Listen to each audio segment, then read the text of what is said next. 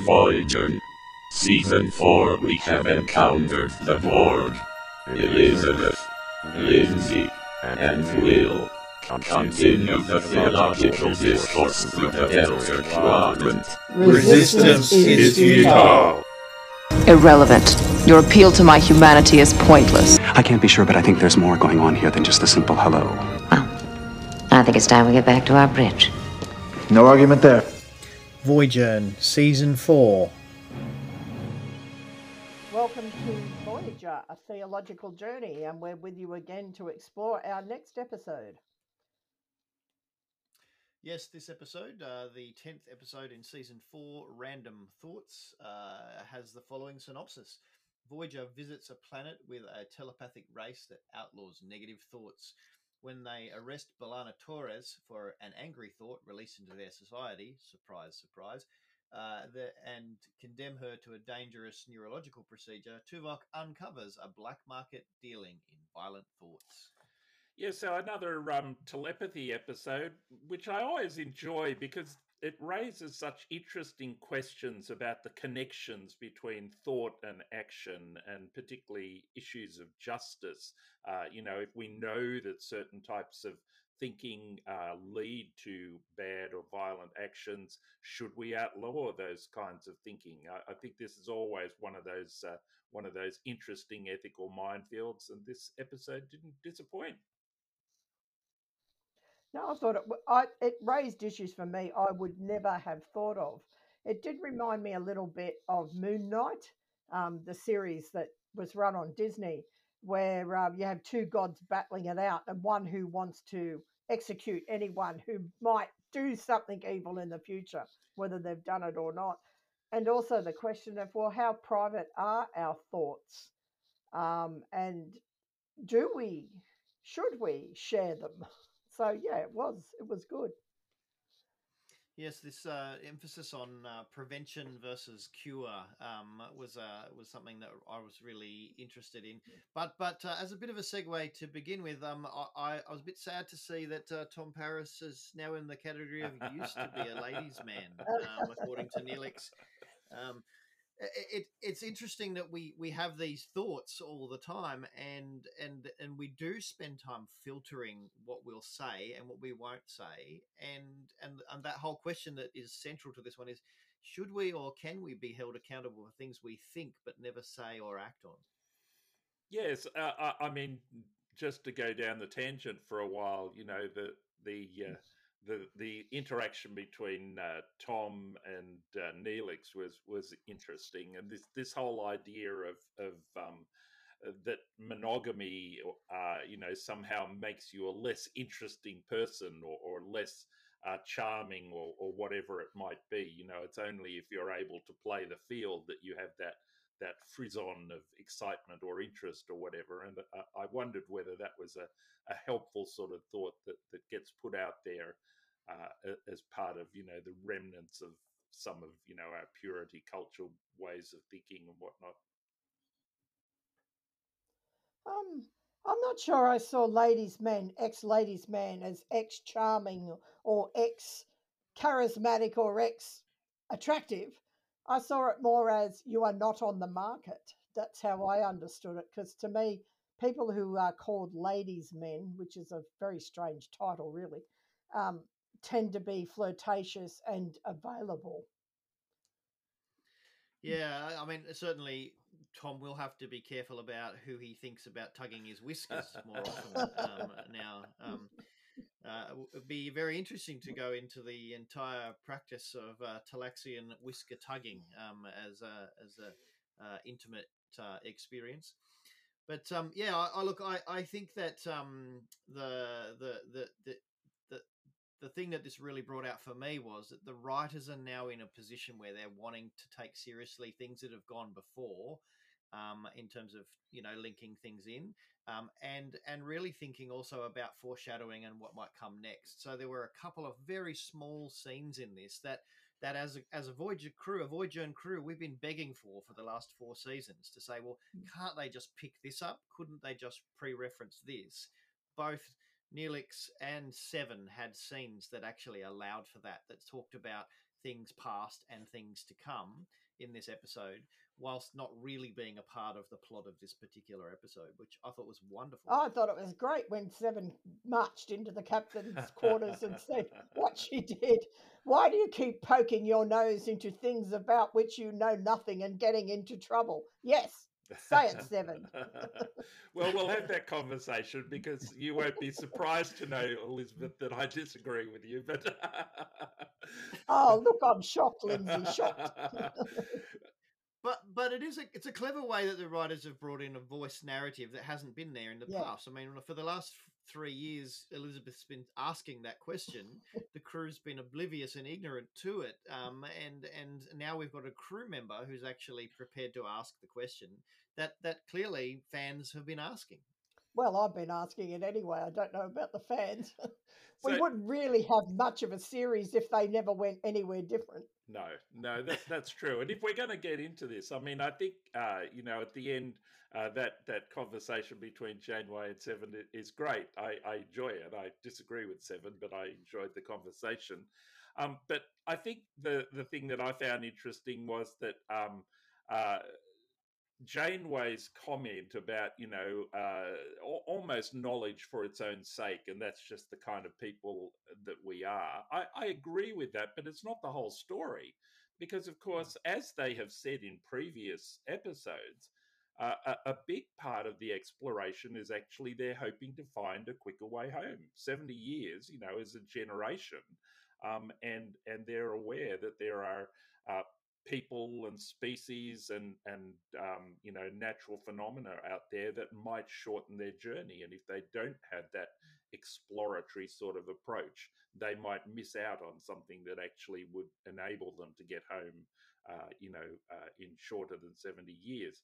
And i think janeway knows this. I, I think she's actually being playfully provocative in the way that she answers uh, seven um, probably in her mind to sort of highlight some of the aspects of humanity that perhaps Seven has not yet leaned into. Yeah, I think that's right, Lindsay. And also, there's just the pragmatic stuff of parts for the the spacecraft and food and other supplies that they need. I mean, they're not going to magic them from nowhere. They they have to be No. obtained. So there are pragmatic reasons, of course, why one needs to go and bargain with, shop with, mix with other species you may not be familiar with. But I take Seven's point. No one does much research about it Mm. they just plop down there and hope for the best, really. And of course, someone always gets into trouble. That's right. So there's that risk versus reward question that's actually is prevalent in this episode. How, how at what point do we do we do a risk assessment that actually says, okay, is it worthwhile actually entering into this dangerous space in order to achieve this reward? Um, and and certainly, I don't think that they are doing their risk assessment process very well.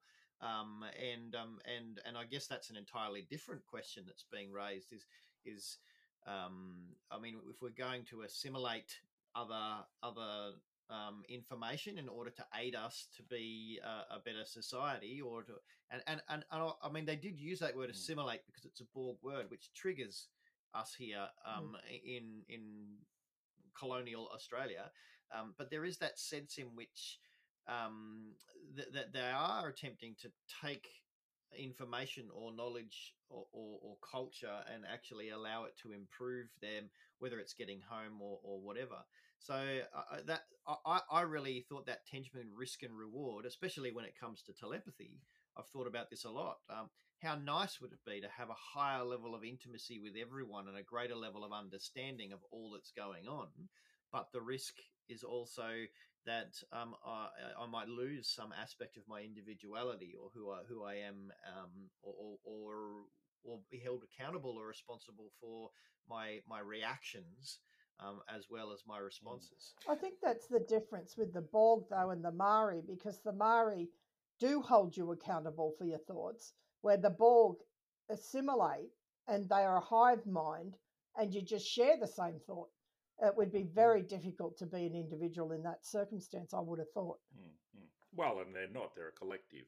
Um, but but Yeah. coming back to the the question of uh, you know uh, different species or cultures interacting, Um, I, I, agree entirely uh, with Seven's comment that they often go in with ignorance and, and then reap the the um, the outcome of that. Um, but the thing that I found myself thinking about in this episode is that um, uh, preparation cuts both ways. Um, so yes, uh, the the Federation, as as a bunch of explorers, ought to be doing a better job of finding out about cultures before they sort of burst into them.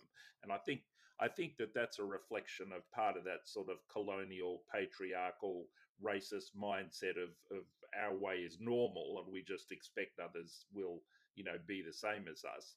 Um, but it also cuts the other way that if you are a, a species or a culture which is open to have others visit, um, and we've met plenty of, of species uh, in in the Delta Quadrant that aren't open to interaction. But if you are, then I think you also have um, a responsibility to think about how do we introduce people to our culture and our our laws and, and our ways of being. Uh, you know, in order to enable that interaction to be as positive as possible, and and I think particularly in this case where um, uh, what this society has come to in terms of its uh, thought policing is not something that has evolved naturally over millions of years so that they might just think of it as natural. It's actually, as we hear in the story, something which they've imposed in the last generation or so. So they know that this is not natural. And you would think that part of being a welcoming culture would be to say, hey, as a te- telepathic society, we have discovered that we need to patrol people's thoughts. So if you're going to come and, and, and be part of what's going on here, just be aware that you need to control your thoughts, not just your actions. And and they don't seem to have given any indication of that um, local law. Only to Tuvok. I mean, when he's going around with their security officer, she's hasn't put everything on the table, but she's explained some things. But that's not very helpful to the crew who are down there interacting and social socializing. I wanted to um, uh, put, put, a big shout out to Gwynyth Walsh, who um, who plays the uh, security uh, officer um, in this episode. Uh, what was her name again? Um, security officer, chief examiner Nimira. Nimira. Yeah. Gwynyth Walsh has uh, been uh, in Star Trek before. I was very pleased to look up that she plays B'Etor in the famous Lursa and B'Etor ah. sisters uh, from the Klingon Empire. So um, wonderful to um to, to see her again. And uh, they asked her to come back for this role, and she said yes, but as long as I don't have to wear any makeup at all, uh, I'll actually come and be a part of it because uh, the whole B'Etor thing was actually quite uh, quite quite overwhelming um, being dressed as a Klingon for every episode, uh, especially considering she was in a movie. So a movie mm. would have had quite a lot of um, a lot more um, time um, engaged there.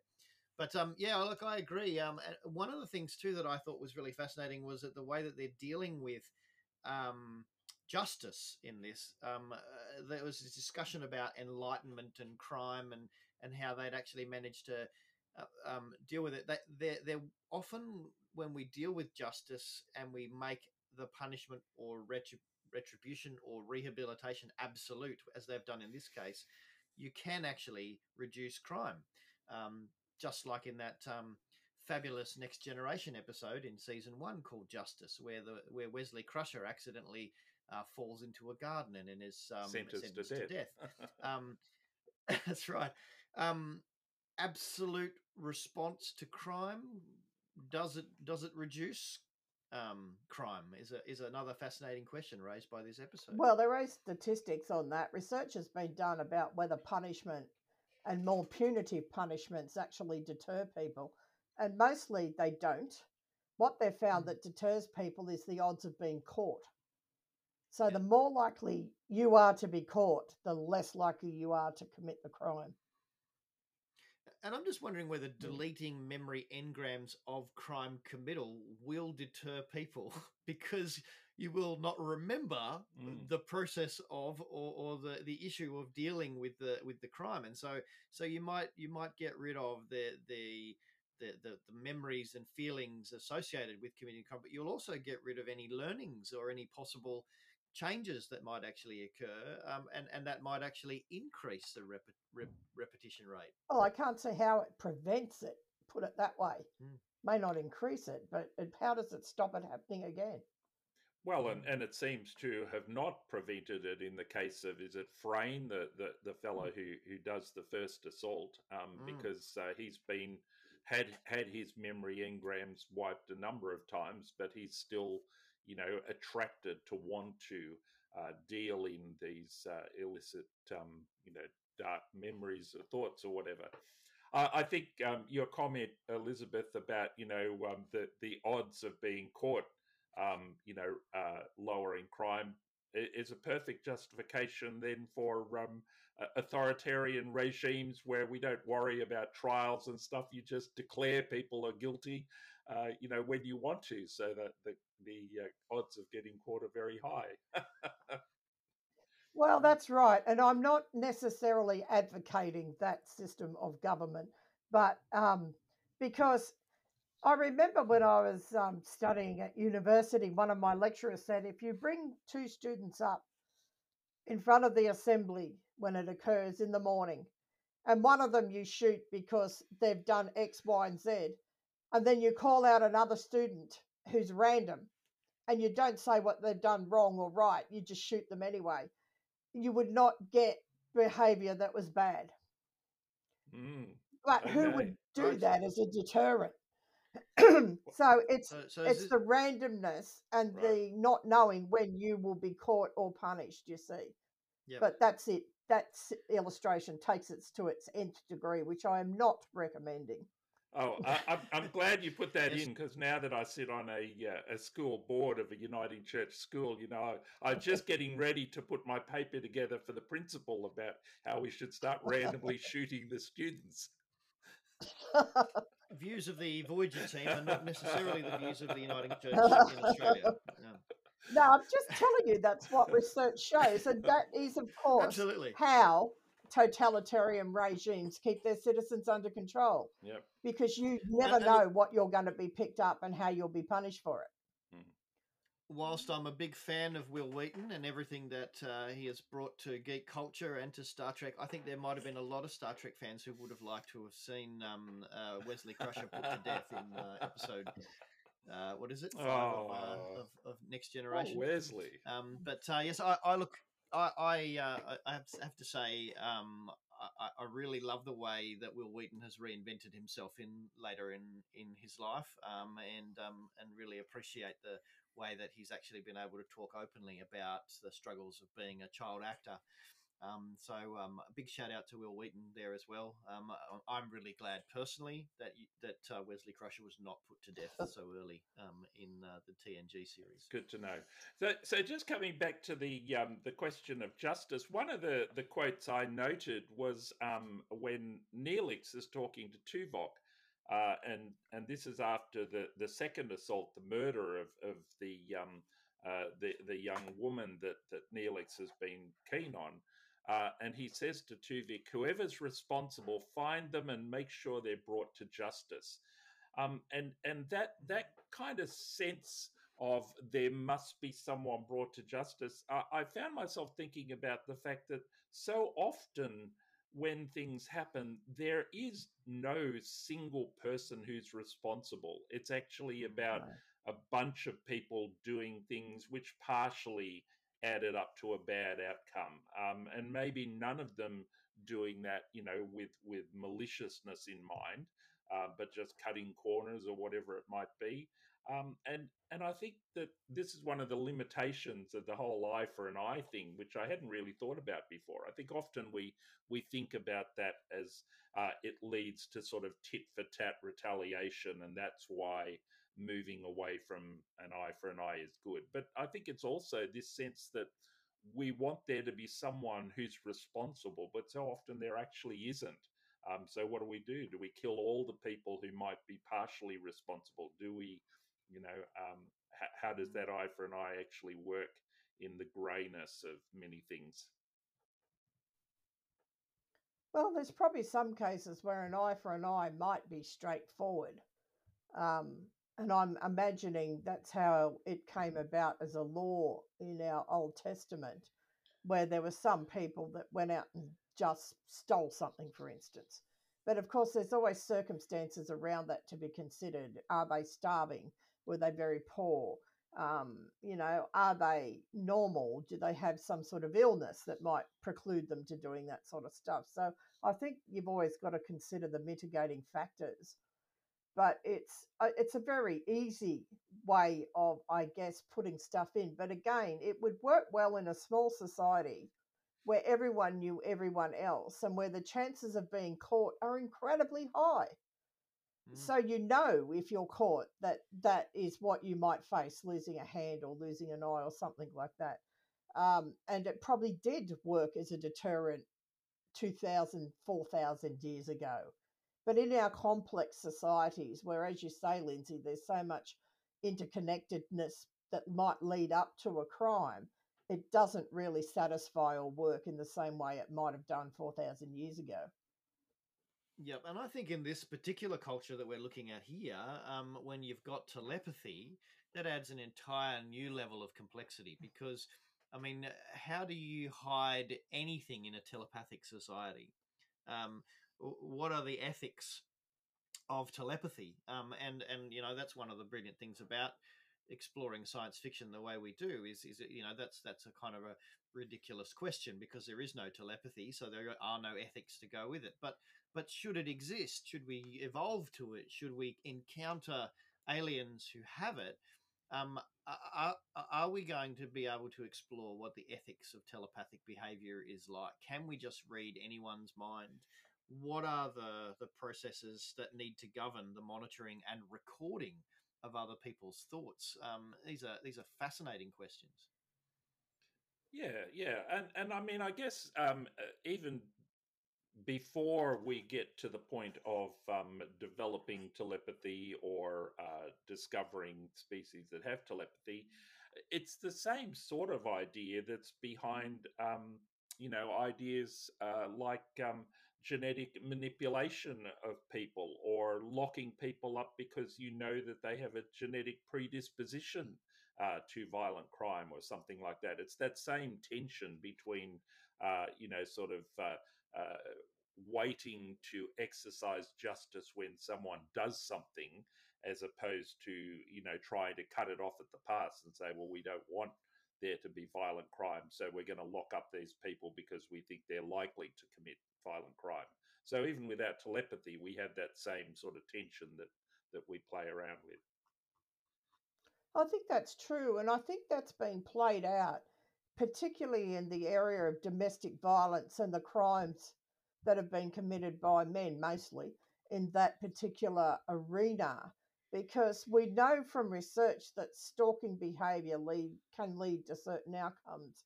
We know that when women leave a, a, very abusive relationship, they are most in danger at that time of being seriously hurt or murdered. Yet we have very little in place to actually address those issues with police saying, but well, I think it's changing now, but it used to be, but he hasn't done anything yet. Well, he's threatened me. He's broken his AVO a number of times. Is that enough to say his intentions towards harming me have been made very plain and that should be a crime? So I think it's a really interesting question. Mm, mm.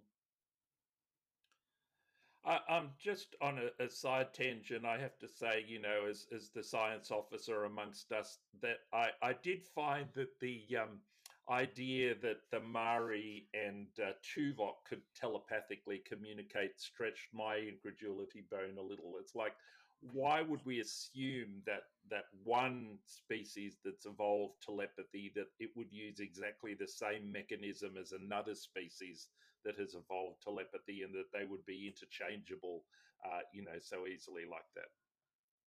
Because the whole plot won't work without it, Lindsay. well, it, it, did give them a superior. It gave them a. It, it, made them a superior unit that they could actually do that. Um, and and um, I, I also thought it was really interesting that scene in that um, it why didn't they just continue to converse that way all the way through? I mean, they had that conversation about why do you talk, and and but but I I kind of went, well, no, there's also a reason for us. If if we had have just watched a whole lot of footage of them going while the voices were happening, then then it really it, it, it, it was displacing. You know, like um, it was okay for a couple of scenes, but imagine watching an entire episode where everybody just sort of just moves makes head movements whilst the voices happen in their heads. So, so Tu- Tuvok should have said something like, you know, I, I want to talk out loud just in case anyone is recording this for posterity. posterity, that's right. He The, the audience a needs to hear what's reason. going on. Now he did That's give a right. reason. He said, "I prefer it because that's what I've had to do, and I'm not used to being in a telepathic conversation anymore. I'm out of practice." He did say that, so they did give a reason. But the Vulcans don't walk around doing that with each other in in in other other previous. I things. didn't So, even know they uh, were telepathic till this episode. the way the Star Trek lore frames it is that the Vulcans are touch telepathic, so they've got that that mind meld. They've got the ability to do that. They, but they actually don't have a telepathic link between each other. Um, but they can use their telepathy to link with others. So, so in a sense, what's happening is um, in this particular She's case, broadcasting, and he can um, he can capture the broadcast. she, yeah, that's Yeah. right. So he's using her enhanced ability to be able to do that because certainly we've seen Vulcans communicating telepathically with Betazoids and and other telepathic races, but it, they they can't do it with each other. So I mean, I guess there are there, there are um, interface difficulties and issues, and it really depends on on on on what each telepathic being brings to the to the to the party. Um, but yeah, I, look, that we're playing with something that doesn't exist, so there aren't really any rules. Are there? Well, exactly. So it's very hard to actually invent some. And as I said, his ability to understand her telepathically and the other character, what's his name? Guill. Um, it's really essential. Otherwise, the plot line is not going to develop here because it's that ability that allows Tuvok to actually get to the bottom of everything and solve the problem. Though the idea of Well- a black market in violent thoughts just Hmm. intrigued me because how are they getting away with it with this telepathic race? Uh. Has not someone picked up these violent thoughts floating around for sale? I don't know why that's gone under the radar. Well, it seems to me there must be some ability to block. Um, there must Yeah. be some way to put up a, a shield or to, to to bury. So, and they did talk about that. So the the, the they were saying to to Tuvok, you, you've you've buried these thoughts deeply. So it seems that it is possible to use effort to prevent somebody from seeing everything that you've got. Um, so that, that's a fascinating concept. as Well, and Yes. in, in the interrogation, like the um, Nimira um, uh, doesn't just use her native telepathy; she's also got the the thing that sort of reads the memory engrams, so that um, you know she's able to delve deeper. I, I thought one of the interesting things about having this shared um, telepathy with the Mari and with uh, Tuvok uh, as Vulcan um, was that actually you then um, in a way see the differences and, and i found it interesting like noting the differences between the mari particularly namira and tuvok and there's the one scene um, before the murder when there's just been the assault um, where where tuvok's saying you know won't you let me investigate and find out? And and she's reacting very emotionally. So, although they share this telepathic ability, they don't share the commitment to logic and to, um, you know, uh, controlling your emotions. And she she has this very emotional. No, I want to do it my way. We're going to do it this way, and I'm not going to give an inch sort of stuff.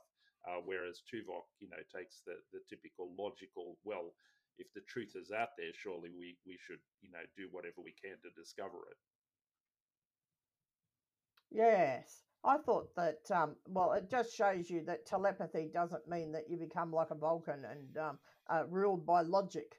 It doesn't seem to stop that emotion or that desire to actually see violence if there's this healthy black market operating, which probably is a bit like prohibition. If you ban something, there's always going to be people that want to have a piece of it and see what they're, they're missing, I suppose.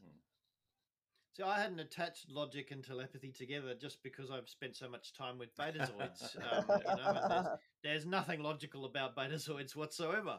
Um, and uh, you know, like, uh, but and and uh, but certainly have similar conversations between Lwaxana Troi and Deanna Troi about speaking out loud, about invading people's thoughts. And, and I guess we've also seen that in the Voyager series where they came across the the the group that were communicating telepathy and loved each other's stories. Um, and and and in that particular one, we've got a violation of te- telepathy, a forced telepathy. Uh, I thought it was fascinating that Tuvok steps into that space when he takes control and he does telepathy the Vulcan way in order to to actually, I think, quite Mm, violently mm. hurt um, um, the, uh, the the the other fella um, in that. Yeah. So yeah, Keel. Yep. Though he, uh, Guill asked for it. So if we're talking Yeah, consent, so- Guill actually insists, really insists Yeah, to the yeah. point of violence that Tuvok share this stuff with him. And so Tuvok So violence obliges. is okay if they're asking for it. Is that right? No, Is I'm that not saying that, but I'm saying you can't say that Tuvok just imposed it on him. Yeah. He insisted that Tuvok do that because, of course, he's looking for something even more titillating in Yeah. the violence field. I, am imagining. Well, uh, Yeah, I guess the, the point I was picking up on there was that that it, it, he switched from doing it in the Yeah. Mari way, which was actually without contact, to actually he claimed his power by doing it the Vulcan way. So we're actually seeing two very different ways of being telepathic. And when he switched to his way, he had the power. He was actually in control, whether or not there was consent or I, not. I, and Yeah. I mean, I, I did, I did kind of feel a little uneasy about that. I have to say, um, but I, I think then what I thought about was, well, uh, Tuvok's actually um, being physically, you know, restrained and and and fearing for his safety, and this is his way of of fighting back rather than doing so physically because he's outnumbered three to one. Mm. Uh, he, he does it uh, using his his thoughts um, and and in a sense tricking the the guy. Uh, so yeah, but I, I I did have that sense of you know him using those thoughts violently, and and what do I think about that? I- I wonder with the consent question too. I mean, just sort of that picking up on what you've just said about tricking him is that is is if a person doesn't fully understand the implications of what they're conceding Mm, to, mm. uh, is is that consent? Uh, You know, like there was a sense in which, you know, he was asking for a greater depth of violent imagery, but not necessarily personal harm. Um, and so Tuvok is, has said, "I have permission to do this, and I'm going to do this as well." Has has he actually stepped beyond the consent that he was given? Maybe, but I agree with Lindsay in that Tuvok, it does fear for his life. He is outnumbered. They've shown that they're quite ruthless and they're prepared to hurt him. Um, he's also, I suppose, not just concerned for himself, but a lot of stuff hinges on what he finds out in terms of the safety of others. So I'm guessing if you are threatened in the way he is being threatened, that might overrule consent. Mm. Uh, I mean, just coming on to that, um, you know, that that he's concerned not only for his own safety but that of others, in particular, B'Elanna. That was the one B'Elanna. thing that I I I felt a little dissatisfied about was the fact that um, Janeway doesn't step in to stop, um, you know, the the procedure happening to B'Elanna. I mean, she she she does interject uh, but it's already started. And and I, I don't know. I, I I think I was with um, Tom and um, and uh, what's his name? The second officer um, on this one. Chakotay. Chakotay yeah. Um, that you know I, I would have preferred if Janeway had stepped in to at least halt the procedure and say hey you know while my first officer uh, while my security officer is, is actually missing and there's something going on, I'm not going to let you, you know, do this to my crew person. I think it was just hard for Janeway to do that because it is uh, Nimira, is that her name, has really made up her mind that it's going to go ahead. What surprised me is the normal swashbuckling, risk taking Tom rolled over. there was no great rescue like we have seen him done on a number of occasions. Uh, I mean, it was all left to Tuvok, but that is uncharacteristically Tom, I would have said, especially when his fair lady love is involved. What I loved though was that there were some really interesting knowing looks between um, Paris and Chakotay uh, because they've had this conversation and at several points they they approach the line and it's kind of like now, no, not now. Kind of there's no dialogue, Yeah. but you could see that that's what they were doing. And I really also liked Chakotay's mentoring empowerment of Tom, kind of wanting to offer him the carrot of saying, "Here's the captain's chair." If you want that chair, then more levels of restraint are required. And so it was really it was a really interesting Mm. use of a teachable moment for um for Chakotay and Paris there, which is not something we've seen before. No, it's not. And it, I agree, Will. It was interesting, though I thought it was uncharacteristic of Tom. Well, I, I mean, I think Tom is growing, and and just to circle right back to the conversation with Neelix at the start, you know, I thought um, uh, after there's the sort of the back and forth about is he is he still a ladies' man or not. Um, you know, he says to Neelix, the best advice I could give you is just to be yourself, and I, really like that. You know, that that sense of of if you want to build a relationship, authenticity is the best basis, not you know some kind of charming or tr- trickery or you know sort of uh, having the, the best lines uh, it's actually being yourself But- But as I say to adolescents all the time, less cologne is a good idea. Yes, um, yes. You know, there, there is a point where it is too much, um, and um, and you should back away from that. I, I also just wanted to raise. Um, do you remember that time when the ladies' man Tom Paris did go to another planet and got into a bad relationship and murdered, or was accused of murdering? And Yeah. and what did they do? They deleted the memory Mm, engrams and retrained him for that. Uh, like, uh, it's it's it, there's a bit of a plot rerun here, but in this particular case, Voyager is nearby and can intervene. Yeah. In that case, the the procedure was done to Tom before, like he'd even gotten back. So there was it's a fascinating kind of I guess re rehash of an old story, but actually um, in a way that allows us to look at things in a in a completely Yeah. new way. Mm. And back to the question of whether it's ethical to read someone else's mind or even desirable. I mean, I don't want my thoughts being necessarily broadcast out into the minds of those around me, um, and especially in church meetings. I don't think it'd be particularly helpful. But I have to say, it reminded me a lot of some of the things Jesus says in the Sermon on the Mount, which is on our lectionary this year, as we're in the Gospel of Matthew. And, you know, Jesus is saying motivation is important, what you think is important. So don't just not murder someone, don't even think angry things, and don't just not commit adultery, but don't go around being a ladies' man or lusting after somebody. Um, and I was just struck by that, that there's this similarity between, I mean, Jesus isn't talking about telepathy, of course, but he's saying your motivations and your thoughts matter. Yeah, I think that's really interesting, and and I think uh, like there there is a line there. You know, I mean, I think there's a difference between the the uh, you you suddenly have a thought and you immediately master it, as B'Elanna does, where she suddenly has a violent thought, but she she masters that and doesn't move on. And and the idea that actually by cultivating certain thoughts and by you know constantly thinking about how I hate someone or how I wish that bad things would happen to them, I'm actually shaping my character. Um, and and I think that's what Jesus is pointing to is is um, you know that that we shape our character by the thoughts that we have, and particularly the ones that we that we dwell on and and come back to and, and cultivate. And they can be self fulfilling prophecies Mm. because if you do spend all your time being angry or lusting after someone, the chances of you acting on that, I imagine, would grow.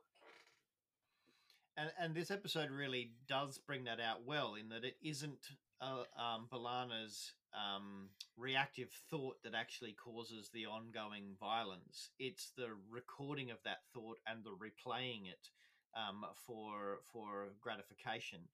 Uh, and often when we do replay these thoughts of of um, uh, uh, of, of of I guess harming other people um, in our own minds, um, uh, th- th- it does actually become a kind of rehearsal for a main event um, that will will eventually occur. So. So I, I like the way this episode separates that out to say, well, actually, B'Elanna's thought didn't cause the chain reaction. The recording of the thought and the replaying it, And I guess we could ask ourselves the question: At what point do we record these kinds of thoughts and replay them for ourselves? um, and what time? What what other times do we need to allow these thoughts to actually happen, review them, and explore them, so that we can actually be be better than? Mm. Mm. Yeah, I mean, uh, I think one of the um, interesting uh, things for me, my my quote of the week was from uh, Tuvok speaking to B'Elanna at the end, uh, where he says, um, uh, "Burdened as you are by your primitive Klingon psyche, it's a wonder you're able to keep your violent thoughts under control as much as you do." And and I, I, I really. Oh, compliment.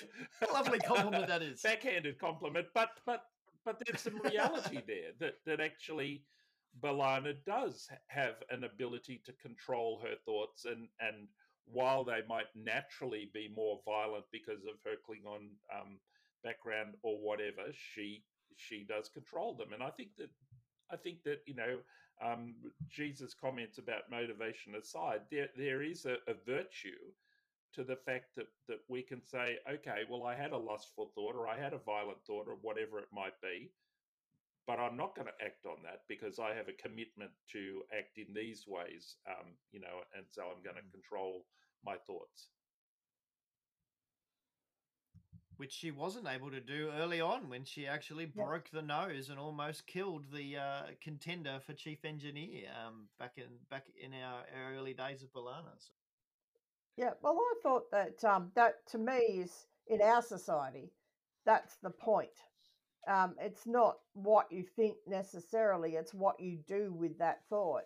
So you might want to punch someone in the nose because they've really annoyed you, but you don't Mm. Because there's other constraints on you, and you've come to the realization just acting on such thoughts or feelings of anger is not going to be productive or helpful for anybody in the long run or even in the short term. Yeah. I'm I'm enjoying at the moment uh, with Suzanne uh, starting to watch a, a new series uh, on Apple TV called Shrinking, um, which is about uh, you know a, a little practice of three uh, psychotherapists and one in particular who's going through a whole bunch of stuff.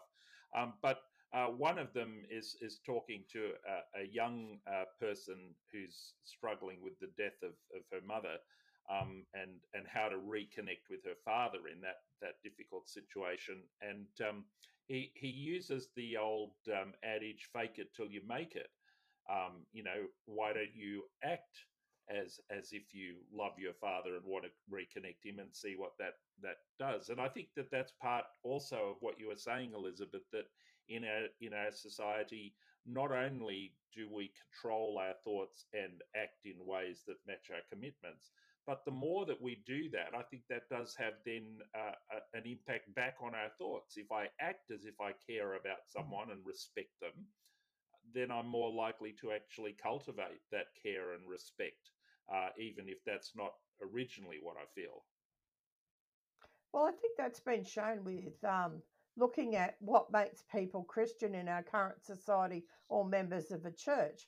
It used to be that, you know, you believed and had faith and joined a church and then you behaved a certain way. We now know that's probably the reverse. That people will connect with you, not necessarily because they believe, but they have questions, but by engaging in behavior that the church might be doing, that brings them to belief. So it's the other way around. And I think it's never linear, it's always a circle where behavior influence thoughts, influences behavior, influence thoughts. And it's it, if it's healthy, I think it's a cycle. and certainly that's what we've been finding in online uh, gaming circles with the Sonder Cloud tre- uh, Twitch uh, program. That we've been we've been we've been saying we want to create a safe space, a place where people are respected, where people are, are cared for, um, and um, and and and where a number of the toxic behaviours that might exist within gaming circles actually um, are, are not part of what we what we want to be as a community. And so what we're finding is people who aren't necessarily coming to that from a Christian framework, but looking for that environment are coming along and discovering that there is a, a narrative and a framework of beliefs that supports um, that and assists that. So um, that's something that you know we've been running the the Sonder Cloud Twitch program now for about eighteen months, and we've found that quite a number of gamers have joined us not because they're actually wanting to be Christians, but because they're looking for a an environment that is um, consistent with the Christian narrative, um, and in the process asking those questions about that that narrative. So yeah, it is a reversal. I, I think that's fascinating. Mm, and and I it think is. that for the church, it's it's really uh, important because I think w- we have been shaped by the sort of Western um, idea of a very individualistic and private faith. Uh, you know, and it's it's all about me and God, and you know what I think about in my innermost being with God or whatever. And and actually, if what you're saying is right, Elizabeth, that people are uh, attracted to, to what we're doing and might want to see what we're doing, it means we've got to be much more activist, doesn't it? We've got to actually be out there doing the things that, that come from our, our basic commitments so that people see them and have the opportunity to say, hey, I want to I want to start doing that too. I want to get alongside what you're uh, achieving there. I think that's right. And I think that research done by organisations like the McCrindle um, people have shown that uh, very, very clearly that it's um, people look to churches and expect them to be feeding the hungry and looking after the homeless and not being hypocritical and living out their faith in the words of Jesus. That's what they expect. And when they don't see that, and we're seeing that being played out with the whole um, uh, investigate the consequences from the investigation into child sexual abuse with various churches that keeps re-emerging and re-emerging, especially around controversial leaders in the church. Um, you can see there the hate that is directed at those places um, because they're seen as not to be living those values. Where where churches do live those values, they're seen as something that people are much more likely to engage with. Yep. Yeah, yeah. Um, I um, speaking of hypocrisy, um, there's either a huge amount of hypocrisy or a massive plot hole in this story. Uh, um, Tuvok and uh, Nimira are talking about the barbarity of imprisonment and the use of the brig. Um, but um, when Torres commits a crime, they arrest her and detain her until her sentence can be carried out. And worse still, um, if she's being detained, she's probably pacing in her cell, thinking more violent thoughts, getting angrier and angrier. So, God help all of those um, jailers who are actually in the vicinity, actually experiencing her getting getting more and more cranky.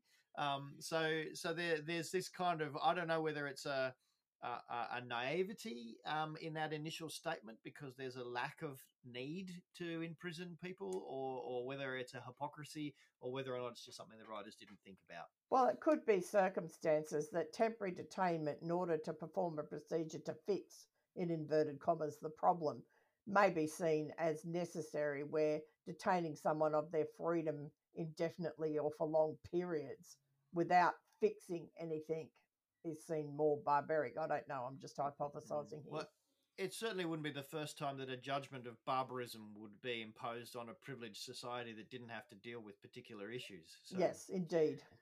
I, I think too that the thing that, that I, I thought about uh, uh, hypocrisy was um, Tuvok commenting that the brig had only been occupied for less than 1% of Voyager's journey. And I'm thinking that can't possibly be right. Like just just the Lon Suder, uh, you know, sort of arc. Yeah. Uh, uh, no, He was in no, his no, own they, quarters. They, they locked him in his quarters. They did. He and wasn't in the brig. All right. He was confined though. but, but but really, I mean, it's it's not it's it's a it's a bit of a bizarre Yes, distinction, yes. don't you think? Home imprisonment versus uh, versus the brig. Uh, And and I, I think you know e- even if that's the case, I I suspect that they've gone over that. Like you know, if they've been there four years, that's what twelve hundred days. Uh, and he's saying what we've only had people in the brig twelve days. I don't think that's right. Well, normally it's just some alien they've thrown in there, isn't it? Until they're collected or because they've done something I, wrong. So I reckon. I reckon Seven spent spent more time in the brig than anyone else. no, she was in her. Wasn't she in her pod?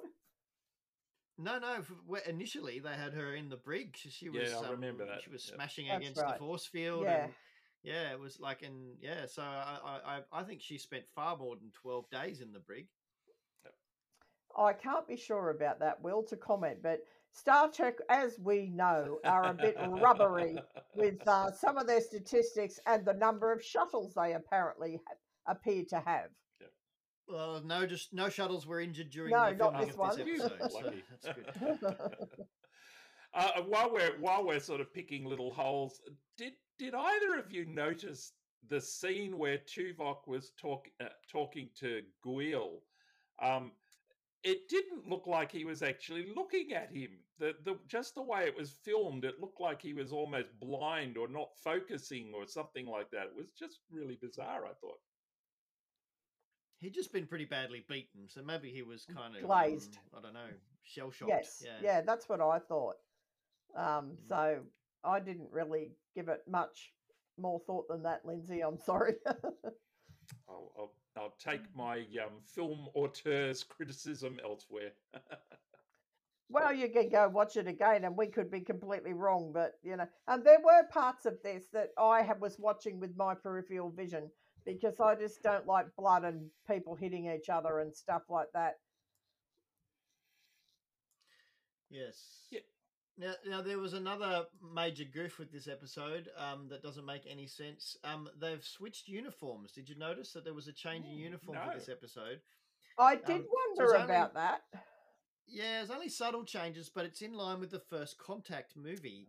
Um, so it seems that even though they're out of contact with and far away from the rest of the Federation, that the replicators have actually updated the uniform design schematic. Um, so there seems that that's that's amazing. That that um, uh, if I were Janeway, I'd start to look into how Voyager's computer is still communicating with the rest of the Federation because I think that might be a, a, a, a good thing for them to be using their their their incessant investigative procedures towards working out right under their noses. I'm glad you brought that up, Will, because I looked at the uniform and I wondered. I couldn't put my finger on it, but I thought it looked different.